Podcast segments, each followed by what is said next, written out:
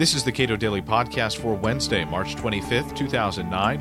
I'm Caleb Brown. Should the cost of a lawsuit be higher if you lose? Marie Griffin, a senior fellow at the Manhattan Institute and adjunct scholar at the Cato Institute, believes so-called loser pays would mean sharply reduced frivolous lawsuits and other improvements to the American legal system.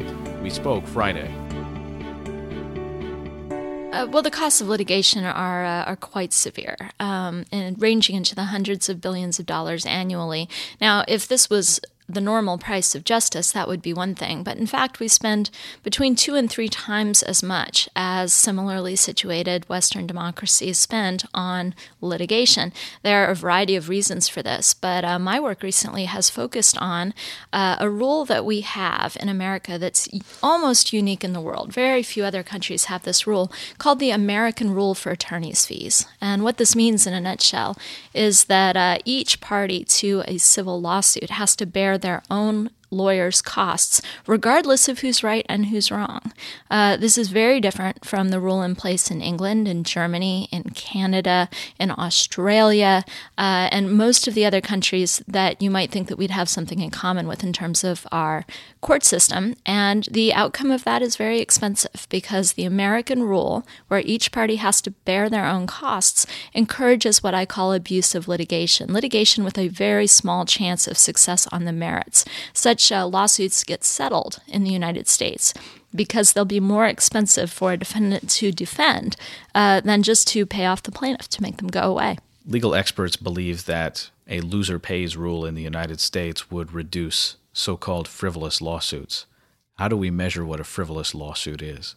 Well, you don't really have to measure what a frivolous lawsuit is in advance. Um, what you can do uh, is look afterwards at lawsuits that settle for only a very small percentage of the amounts demanded, for example. And that's a pretty good indication. You know, if a plaintiff is demanding one hundred thousand dollars and then settles the suits for five thousand dollars, that that suit was not a very meritorious suit with a very high chance of success. So those are the kinds of suits that we're talking about.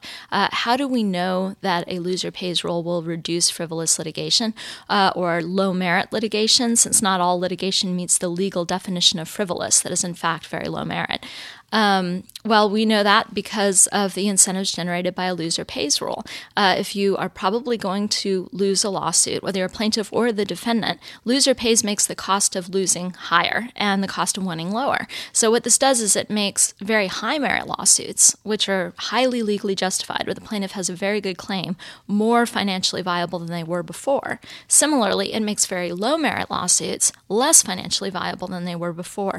It's worth pointing out that even uh, most experts who oppose loser pays for a variety of other reasons still agree that it will reduce the rate of abusive litigation, very low-merit litigation. Even they know that it will have that effect. Uh, people that ab- oppose loser pays tend to do it for other reasons. What is lawsuit insurance? Ah, well, you're probably referring to legal expenses insurance, which is uh, common almost everywhere that loser pays is in place, as far as I know.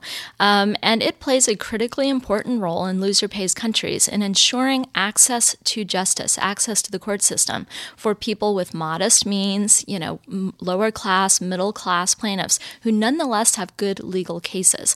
Uh, I would say the primary and most powerful objection to establishing loser pays here in the United States is this question of access to justice. How are middle-class people going to get in the door if they're so terrified of losing the family nest egg uh, on the small chance that an even good case, you know, will turn out badly in a courtroom, because courtrooms aren't perfect? Uh, and the answer around the world is litigation expenses insurance. Um, there are a couple of major kinds of uh legal expenses insurance. The first kind is sort of like your homeowner's insurance or auto insurance, where you pay a small monthly premium. Uh, but uh, more interesting, I think, for our purposes, is so-called after-the-event legal expenses insurance. This is a policy that you can buy for a surprisingly modest fee at the same time that you file a lawsuit.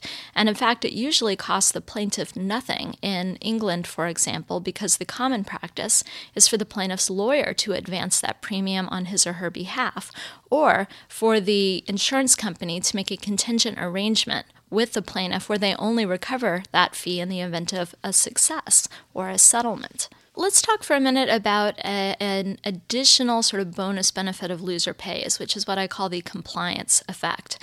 Uh, because uh, being legally culpable is more expensive under loser pays for a defendant corporation than it is under the American rule, while being legally innocent is cheaper, um, corporate defendants will be inclined under a loser pays rule to spend more money on accident prevention uh, and other ways of taking appropriate care to make sure that they're not legally liable for some kind of injury, say, that occurs on the premises or some kind of violation of workplace law.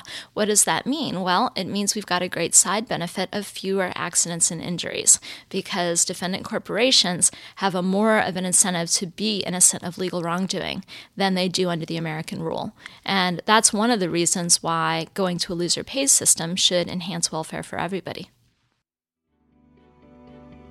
Marie Griffin is a senior fellow at the Manhattan Institute and an adjunct scholar at the Cato Institute. Cato Audio brings you the best of Cato events each month. You can subscribe at cato dot org.